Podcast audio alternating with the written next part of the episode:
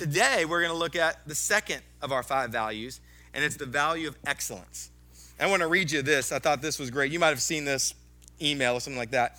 These were things that were rumored, I don't know if they're true or not, to have been written on doctor's charts in patients' uh, rooms at the hospital. You go in, doctor pulls up a chart. Here's some things that supposedly have been written. One, uh, the patient refused autopsy, which is good if you're if you're the patient. Uh, patient has left white blood cells at another hospital. Patient recovering from forehead cut. Patient became very angry when given an enema by mistake. Uh, patient has chest pains if she lies on her left side for over a year. You know that like a period or a comma. So, such a big deal. On the second day, the knee was better, and on the third day, it disappeared. I like this one. The patient is tearful and crying constantly. She also appears to be depressed. The patient has been depressed since she began seeing me in 1993. Maybe you need a new doctor. Another good one. Uh, she's numb from her toes down. Uh, while in the ER, she was examined, x rated, and sent home. And then some would make you go, well, how does that happen? The skin was moist and dry. And occasional, constant, infrequent headaches. You know, that occasional and constant and infrequent headaches. Um, patient was alert and unresponsive. This one, I'll save that one for last. That one's crazy. Um, she stated that she'd been constipated for most of her life until she got a divorce. I don't know.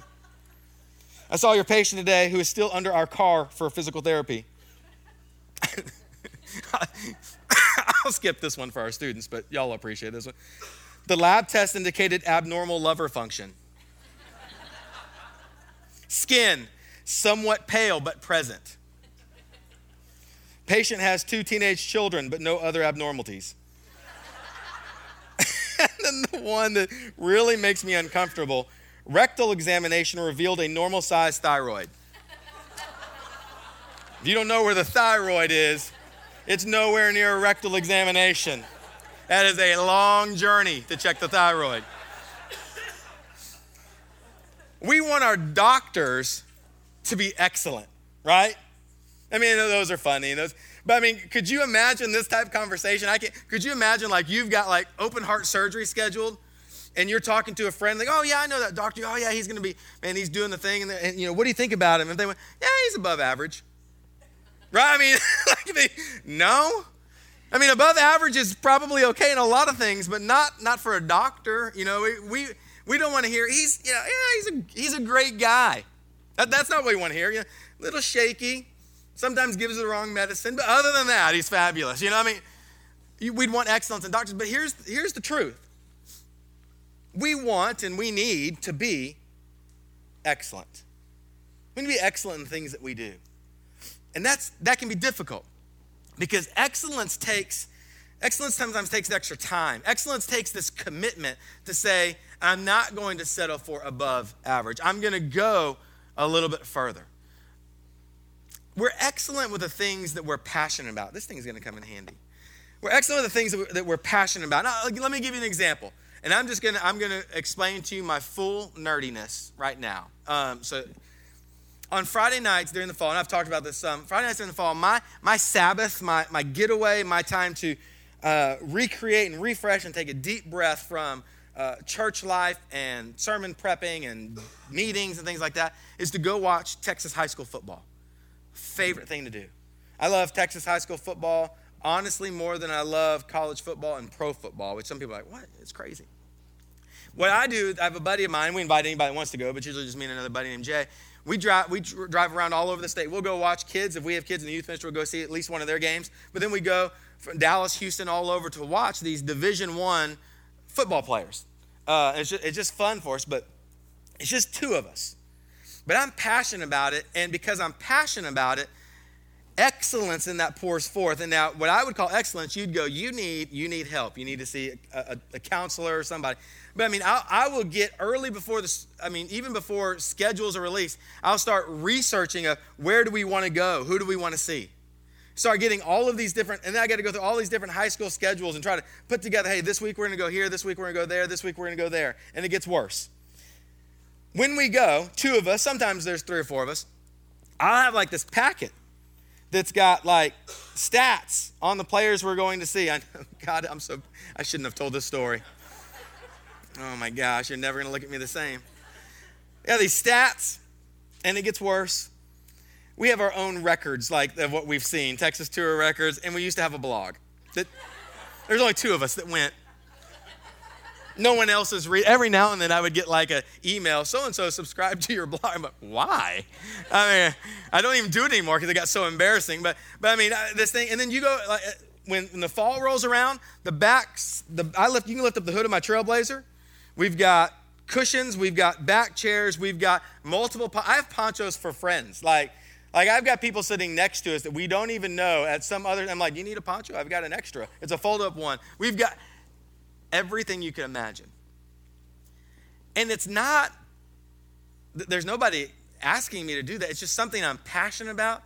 And so it moves to the next level for me. So if there's things that you're passionate about, you'll do excellent with them. If you were into woodworking or building things, where I might, you know, somebody said, hey, will you build me a shelf? You don't want that to happen. But if you did, I mean, my, I'm going to be like, hey, look, it stands. You put books on it and they don't collapse, good. But if you're a woodworker, you're, I mean, you're going to have something crafted and it's going to look nice and it's going to be stained because it's your passion. We do excellent in the things we're passionate about. We also do excellence in things that are important to us. We may not be passionate about it, it's important to us. You know, I've got an eight year old and a four year old. Doing finance and stuff for people, I see on a regular basis what it costs to send a kid to college. If you haven't looked, don't. Uh, just wing it when you get there at this point because your kids are close. Uh, so I, I have this I have this Excel spreadsheet that anytime I do extra, like when I'm in Graham or, or when I'm doing financial uh, stuff for families and things like that, if I ever have this extra income, man, it puts in there, and, and I have a portion of it that is that pulls out and it goes into a mutual fund for my kids' college. Now I'm not passionate about that, you know. I mean, I'm not like, woo, college savings. I love it. It's so much fun. Let me research it more today. No, I mean, but it's important. And because it's important, I mean, I make sure that it's done and I make sure that it's done well. And I do track it to make sure that it's on track and kind of see where it is. So we do excellently in things that we're passionate about, the things that we find are important. But what about the things that don't fall in those categories? I mean, if we were honest, we don't get to spend a lot of time with things that are, we're passionate about, and really probably not a lot of times that are important to us. Most of our time is spent with just regular life. And, and sometimes that can be a, a difficult thing to do because we're not thinking in regular life, day to day excellence. We're thinking about getting done. Really honest, honest with you. Being in Graham, um, I had to speak three times this weekend. And so um, I was on vacation up until Monday. I roll into the office on Monday, and I get a, a Facebook message from Lane, and I get, and I'm, I have not even looked at my calendar yet, and he's like, "Man, I'm looking forward to seeing you this weekend." And I was like, "Oh, that disciple now is this weekend." I'd been on vacation. I wasn't even thinking about it, looking towards it. It was on my calendar. I mean, I forgot about it coming. And so I've got to get three messages done. So I get three messages written for them about justice. So it wasn't something I could pull from the past. I haven't done a series on that. And then I've got today four messages in six days.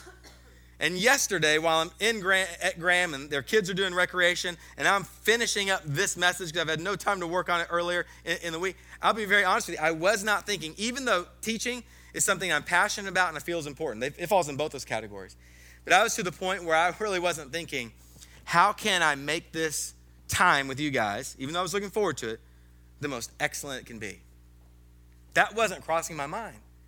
I was thinking, how can I get done? right?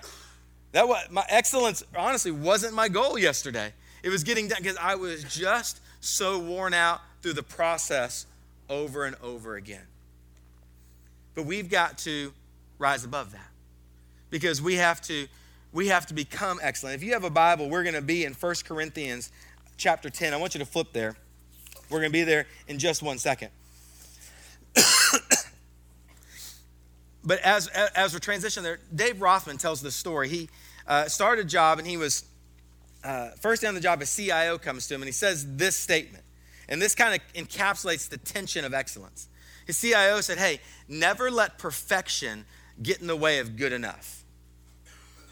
And, and Rothman said, Man, I, I struggled with that. That was, I mean, the first thing his CIO told him was, don't let perfection get in the way of good enough. And he said, as I thought about it, I understood from a business standpoint what he was saying. He was saying, don't let, you know, don't spend so much time trying to get the product to perfect when it's sellable now. Let's get it to the market. We can improve it later. That is good enough, it'll sell. He said, I get that. And he said, but I struggled with the phrase good enough. And he said, I started kind of looking at it because I'd heard things like that. And he said, I realized that phrase was just a, a misspoken interpretation of what the French philosopher Voltaire said years ago when he said, the perfect is the enemy of the good. and, and, Rothman said, I, I came up with my own saying because I didn't like, don't let perfect get in the way of good enough. He said, I, I changed it and kind of made my own business motto, and it was, don't let the good don't let good enough get in the way of excellence and in this these phrases we see some tension perfect can get in the way of excellent or good enough we just never do what we're supposed to do because we're, we're so busy trying to get to perfect which we're probably not going to attain on the flip side of that good enough can become the enemy of excellence so we, we just live in this tension of do i need to keep pushing forward or have I attained excellence in whatever it is I'm doing, my job, raising a family, my Bible study? Do, eh, have I attained excellence or do I, do I keep pushing towards perfection and spin the wheels that are never going to get there? That's a, that's a tension. And we wrestle with that in almost everything that we do. So as we talk about excellence and how do, how do we determine where we're at, we need to have, I think, a biblical worldview, a, a biblical framework. So we go to God and we look at God, and here's God who is perfect, and everything that He makes is perfect. Do you realize? I mean, secular scientists have described the world that we, we live in as existing, this is a quote, on a razor's edge. And what they mean is that is this universe, especially where we live, is so finely tuned to life that any bit of movement off of that razor's edge would end in our demise. For example, one of many things scientists tell you, not Christian scientists, secular scientists. the orbit of the earth, the path that it's on, the earth moves no more than one ninth of an inch every 18 miles in its orbit. That's very small. If it moved one tenth or one eighth, we would burn to death or freeze to death. Now, that blows my mind. But we have a God who perfectly created a universe, and it works perfectly. Now, yes, sin has entered in and sin has begun to break down the world in which we live, but that's not on God. We have this God who is by definition perfect, and the things he does is perfect. You and I, we've already been disqualified from that. We've had sin in our life. Perfect isn't a standard that we can attain on our own. Jesus in us makes us righteous, and that's a whole nother story for a whole nother time. But we can move towards excellence. And what I'd suggest to you is this that our excellence in our life and what we do, parenting, our jobs, as a church member, what, that excellence, there's no other substitute for the kind of God that we serve. If you think about God, is God worthy of anything less than our very best, our excellence? No. 1 Corinthians chapter 10 there's this conversation that we pick up, and there's a principle in here that Paul applies. And so I want to read you the verse, and then we're going to go back and talk about the context that, from which it came. 1 Corinthians 10:31. This is the one verse we're going to talk about all week. So you can take this home and start the conversation with your kids. And as parents, you'll probably love this conversation. Paul says this. He says, "So whether you eat or drink, or whatever you do, do all to the glory of God." Whether you eat or whether you drink, whatever you do, do everything to the glory of God. And here's the principle because God is who He is, excellence is what I'm aiming for. I'm doing everything that I can so that God gets glory. Everything that I have is an offering to the most holy, most perfect creator of the universe. Now, in the context of this verse, here's what's happening. The people in Corinth, the Christians who are getting this letter, they're having some uh, dilemmas amongst themselves they have some people that uh, have gone into the marketplace and they've bought meat from the marketplace, and that meat's been sacrificed to pagan idols in and around Corinth. And so the church is having this dilemma because there are some people inside the church that are going, don't go buy the meat that's been sacrificed to these pagan idols because that's, that's bad. And so, and if you buy the meat, I don't want to eat it. I don't want to be a part of that because that's like evil meat. Now you've got some other Christians who are going, you know what? Listen, those gods don't even exist. They're not even real. It's not evil meat. It's just meat. That's all it is. There's nothing, there's nothing wrong with it. it it's just beef. That's all it is. And, and some guy sacrificed to a fake god this animal doesn't make the beef any, any less beef. It doesn't make it bad. And so they're having this dilemma. Now that's kind of odd to us, but you can appreciate this. Because some of you guys in here are to be on both sides of the issue. In, in the evangelical world in 2015, it might be something like alcohol. There, there are some people, especially you find them in a Baptist church, there's some people that go, alcohol is inherently evil. The Bible doesn't teach that anywhere. Uh, in fact, what we wrestle with, if, if, you, if you're on that stance, you have to wrestle with the fact that Jesus went to a wedding and turned some water into wine, and, and not just like, like cheap wine, the good stuff. And read it. That's what, that's what happened. The host of the wedding comes back and goes, You saved the best to last. We have to wrestle with Paul telling Timothy, take a little wine. And, so, I mean, if we're like, hey, alcohol is evil, we got to go through and kind of like fold those portions of our Bible over. Now, the Bible does talk about drunkenness, and it's very clear that drunkenness is, is, sinful. It's disobedience towards God. But alcohol in and of itself isn't. But that's this, that's this kind of struggle that maybe the church has, or at least had 10, 15 years ago, probably a little bit today now, that the Corinthians had. People going, alcohol is bad, don't touch it. And other people going, alcohol is not bad, the abuse of it's bad. And the other side going, yeah, but look at what alcohol means in our culture. Look at, look at every beer commercial. You know, every beer commercial takes place in the snow with women in bikinis. What is that saying? You know, that, and other people are going, golly, but you know what? I have friends that, that I go to work with that, that we have wine and we go out and, and we drink. I, I, I am in a relationship with them, and because it's not bad, I'm not going to make them feel judged because of, of these other standards that aren't biblical. And there's the conversation. There's, and that, that's kind of what Paul's dealing with. That's what he's wrestling with here. And so, what Paul does is he takes this principle that whatever we do, we do it excellently because God is, God is worthy of that. And he applies it to relationships. And what he says here is he says, guys, we're getting really caught up on should I eat meat or should I not? Should I drink or should I don't? He says, this is what you need to do. Whether you eat it, drink it, whatever you do, just make sure that you're living and you're living for the glory of God. And he takes this principle of excellence and he applies it to relationships. And he says, if you're going to live excellently and everything that you do is going to be raised to the higher standard because your life is a testimony, then it needs to be in the relationship that you have each other, with each other. And what he says is this if there's 40 of you and you have no problems with alcohol, and you're going out to drink or you're going out to dinner or something like that, and you've got one person in your group 40 of you that have no problems with alcohol, but one of, one of your group does. Because you love God and you want to live excellently, and you love that person. The 40 of you that have no problem with alcohol, especially since you don't have a problem with it, don't order it. It's not about alcohol. It's about living excellently and doing what you, what you can for the glory of God and saying, you know what? You, as a person who have this issue, which I don't, and it's not that big a deal, and it's not a biblical issue, we love you and we love God. We're going to live excellently together, so we're not going to do something that makes you feel uncomfortable. Took some college kids out that were graduated, that are over 21. We went out and we're hanging out, kind of a reunion time. And, one of them came to me and they said, and you could tell the tension. They said, Hey, I probably shouldn't order a beer, should I? She's 21. Biblically, he's okay.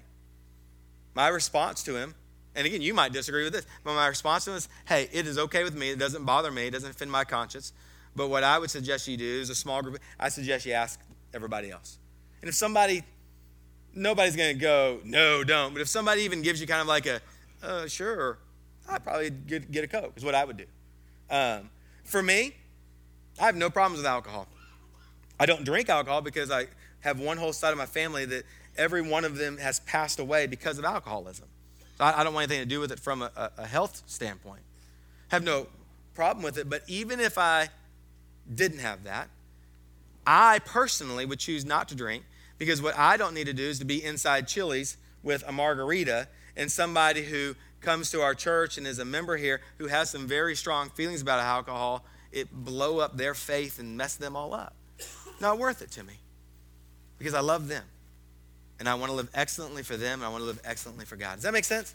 And so that's what Paul's saying. And again, this is not an alcohol discussion. It's, a, it's about our life. It's just a good illustration because none of us went to the HEB this week and went, I wonder if this meat's been sacrificed to Allah. You know, what I mean, so he kind of, but that's just kind of the idea that Paul, and so he takes this principle to live excellently because God is worthy of that. And he applies it to the relationships for the Corinthians, but the principle's there. Whatever you do, do it to the glory of God. So let's talk about what does that look like practically. I'm going to give you three things. Here's the first one. Some of us some of us have to say no to the good so that we can say yes to the excellent.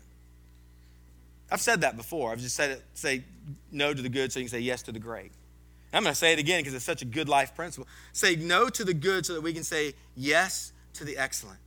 I talked about sermon prep, I'm talking about we just kind of run out and we just want to get done. How many things do we have in our life that we're missing excellence out because we're so worn out trying to do so much stuff.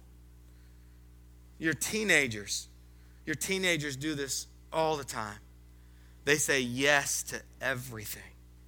Because if they say no, they might miss an experience. If they say no, they might miss something on their college resume.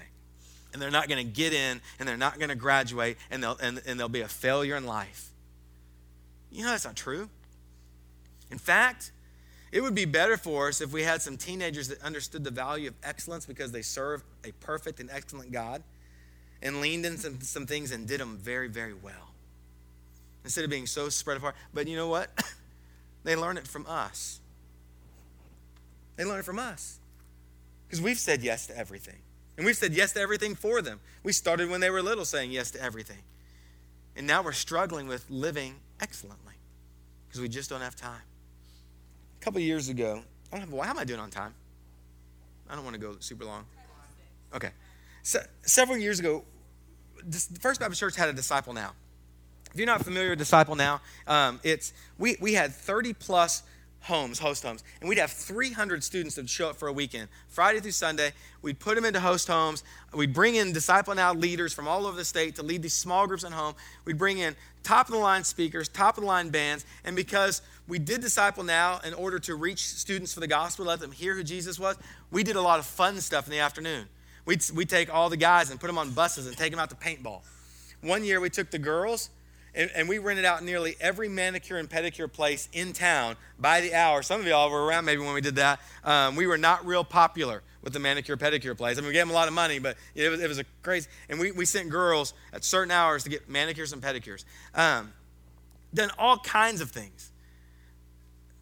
Cost thousands of dollars, tens of thousands of dollars, in order to reach students for the gospel.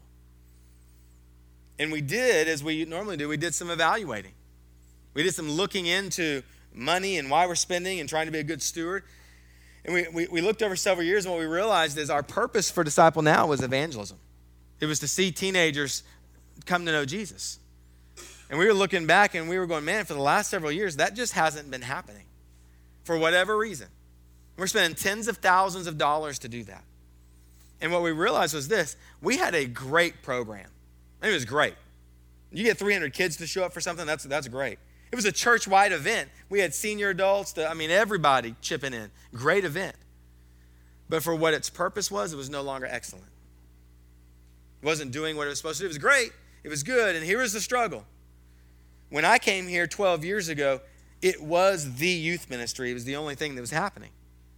In fact, this church had taught all the other churches in Georgetown how to do it. It was the First Baptist Georgetown bread and butter. But we had to come to a point and go, maybe we need to evaluate. Maybe it's not excellent anymore. That's hard. It's hard because a lot of people have some emotional connections to it. And what I was worried about was our seniors that had gone from sixth grade to 11th grade and to come back and go, hey, it's your senior year. We're killing disciple now. And God moved in such a way, our senior leadership that were helped us walk through some things as we talked about it, they were the ones that said before I came and say, kill it, let's stop it. And I was like, thank you, Jesus. Um, and we put in its place Collide Impact Weekend. which is somewhat similar, students staying in homes. But you know what? We run about 100 students to that, not 300. 300 students down to 100. Most people would look at that and go, hey, that's not excellent. But here's what's happened. Even though those numbers decline, you know what hasn't declined? The number of teenagers we baptize. In fact, it's up. What hasn't declined, what's grown, is our Wednesday night and Sunday morning. Wednesday night, particularly, collide. These things that use that, that where we killed the thing to reach people, all of a sudden God's blessed in other ways. And those hundred students have gone out and they've started to make a difference in their community in, in, in this way. And this is what we're aiming for. That Pickett Elementary School, three or four months ago, needed some landscaping done. Struggling. And teachers do that. If you're a teacher, you know, you're like teacher, janitor, supply giver, you know, you have all these roles. The, the, the school administration called us First Baptist Georgetown Youth Ministry and said, Hey, your kids have come out and done so much stuff for us. Do you think they would be interested in helping us with this? That's a win. When your community has a need and the person they go to is the church. Next Sunday, a couple of our small groups are going to go out to lunch together, and then they're going to go over to the community center and they're going to tear down chairs for the Pregnancy Help Center. You know why? Because now we've served the Pregnancy Help Center through Collide Impact Weekend and Collide Impact enough that when they have their annual banquet and they needed help tearing down chairs, they have a problem that needs to be solved. Guess who they called? That's a win. That's excellence in ministry. But we had to kill something that was really good, great even, to get there. So the question is in your life, in your family, what needs to go? What good thing, what great thing do you need to reevaluate so that you can do excellence? That may be a question you ask for business. That may be a question you ask if you're a school teacher for your that that question is something we ask to move excellence. What do we need to say no to that's good so that we can say yes to that's excellent? Here's the second thing. Kind of practical. Consider your day an offering. You know, if you tithe or if you give, if you give an offering, if you don't tithe and you give an offering, when you write that check or you give to something, you kind of look at it, right? You're like, can we, can we afford this? You know, what will this do to, if that, if you don't do that, you're probably not really giving. I mean, it's certainly not sacrificially giving. If you're like, well, I can drop that, that's no big deal. But if you're like a tither, 10% of your income, or you're giving sacrificially, I mean, you look, you kind of count the cost before you do it. You, you look at, well, what if we looked at our day that way when it came to excellence? What if we said, hey, God, Romans 12, 2 says that, uh, that we offer our lives as a living sacrifice on the altar to Jesus. Not to kill ourselves, but we, God, my life is, and God, I want to give an excellent offering. So here's what it would look like for me. Last night, this morning, I wake up and I go, okay, what do I have on my agenda? I, I get to teach. I've got a meeting for a ministry team. I've got people coming over to watch a cowboy football game at my house. I've got a, a mission trip meeting. I've got four kind of big things. Before I go to bed that night, or when I wake up in the morning, or in the shower, on my way to work, I start processing through that and go, God, how can I take these things that are on my schedule today and offer them as an excellent offering to you? That might change the way I treat people or host people in my house when they come for the football game. It might be something small. It might be instead of me walking over to my seat that sits right in front of the television that, that, that fits the contours of my rear end. And here comes a friend that I've invited to my house, it might be that I take the seat that doesn't have the good angle to the television. But I thought of that because I'm like, God, how do I excellently live for you today? You might go back and let me look over this meeting agenda one more time to see what it's missing. How can it be more excellent as I live my life to the glory of God? That's, a, that's, a, that's an easy thing that all of us could do. Morning, night, something like that, to think through, process that. It might be a project. It might be, you might be uh, a mom that stays at home and raises kids, and you might go, listen, I, I clean the house. Maybe it's an attitude of excellence to say, I'm cleaning this house to the glory of God. I'm going to clean it as if Jesus was going to be my guest today. Start thinking that way. Here's the third thing we apply excellence to our relationships. That's what Paul did in this passage. Paul took excellence and he said, hey, you got to treat people in a way that shows that you, you believe in excellence and that you are giving glory to God. People you see, maybe you do the same thing. You look at your agenda who am I going to see today and how do I treat them excellently? Maybe you go, I don't know who I'm going to see today, but you know what? The first three people I see today, from when I get to the office, I'm going to be intentionally excellent with. I'm going to think through what does it look like to have an excellent relationship if it's 20 seconds with them passing in the hallway to make it excellent to the glory of God. What about your family? You have excellent relationships in your family. What do you need to do there? I'm going to tell you this. Um, I've been confessing a lot today, confessing how nerdy I am when it comes to high school football, confessing that I didn't even really care to make a message excellent. I just wanted to get it done. Here's one more confession the unholy trinity here. And I, God's been wrestling with me about this, and it comes to relationships. Sometimes I think I'm wittier than I really am. I don't know why y'all are laughing. All you're doing is confirming the fact that that may be true. I tend to get on social media, Facebook, Twitter, things like that, especially the football, things like that. And I, and I love to mess with people. My friends that are like Aggie fans or Baylor fans, Marshall knows. Marshall's a Baylor fan. He's wearing his Baylor shirt today. I've already given him a hard time about it. I love to mess. Here's what, here's what, I, what I've come to realize people get on Facebook and they say things back about the Longhorns, the Cowboys, or whatever, and it doesn't bother me at all. It doesn't bother me. One, I, I never played for the Cowboys. I didn't go to the University of Texas. You can get on and talk about Howard Payne and how terrible their football team is. And I'll go, You don't even really know how bad they are. Let me tell you. You know, I mean, you could get on and go, Man, Howard Payne, what a joke of a college. And I'd probably go, You know, well, you're just wrong. Um, but it doesn't bother me. And I forget, I, so I joke around people and it doesn't bother me, but I forget that sometimes the things that I say are not excellent with the people I have relationships with. And so one of the things that I've been trying to struggle through very recently, within the last week or so, is, go, is trying to think through before I post something, what am I posting? Is this excellent? I'll tell you right now, you have full permission. If you ever see a Facebook post of mine or something that's something along those lines, send me a private message and say, hey, that, was, that might have gone too far. I've actually had people do that in the past, and I've gone immediately back and went, oh, they're probably right. If they're not, you know, I go, what a baby. Um, I mean, I might have thought that. I'll still go back and delete the post. Because what is a Facebook post of wittiness worth if it's offended somebody? I mean, is it, is it really worth? Oh gosh, I got three more Facebook likes.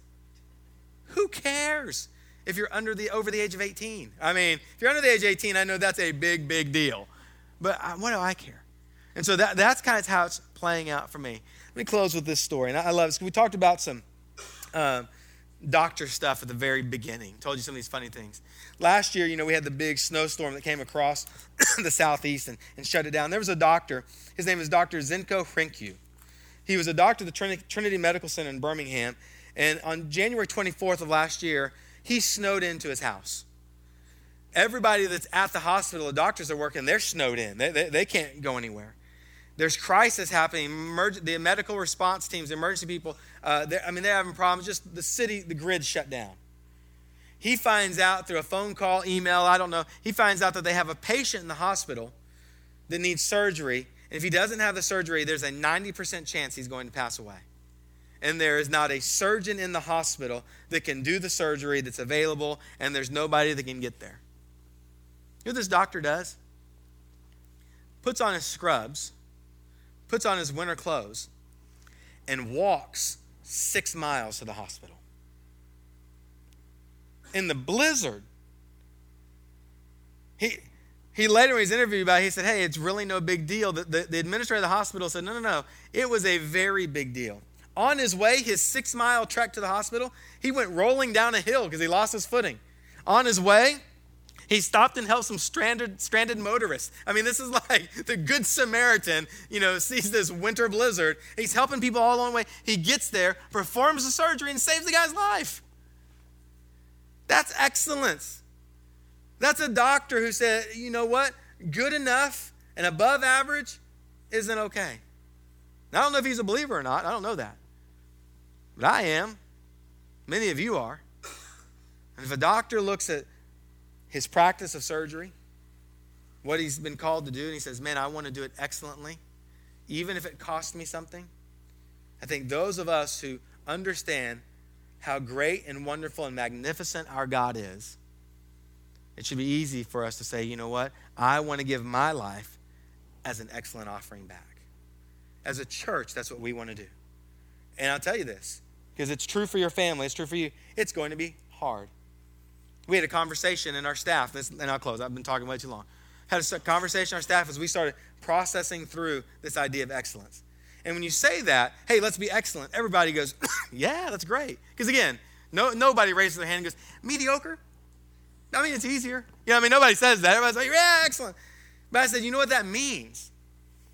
That means that the youth ministry budget may not see as much money this year as it did last year. Because we may have to take some money to go paint some walls in this building that aren't excellent. That means there's some ministries that we've done that are good, that are really good, but they're not accomplishing our purposes and our goals as a youth ministry, as a church. And while they're good, they're not excellent. And it's time to let those things go. That causes tension. People don't like that. It won't be easy for our church to become excellent. And it won't be easy for your family or for you because excellence costs time, energy, money, cost. But we have a God who's more than excellent, and we owe him that.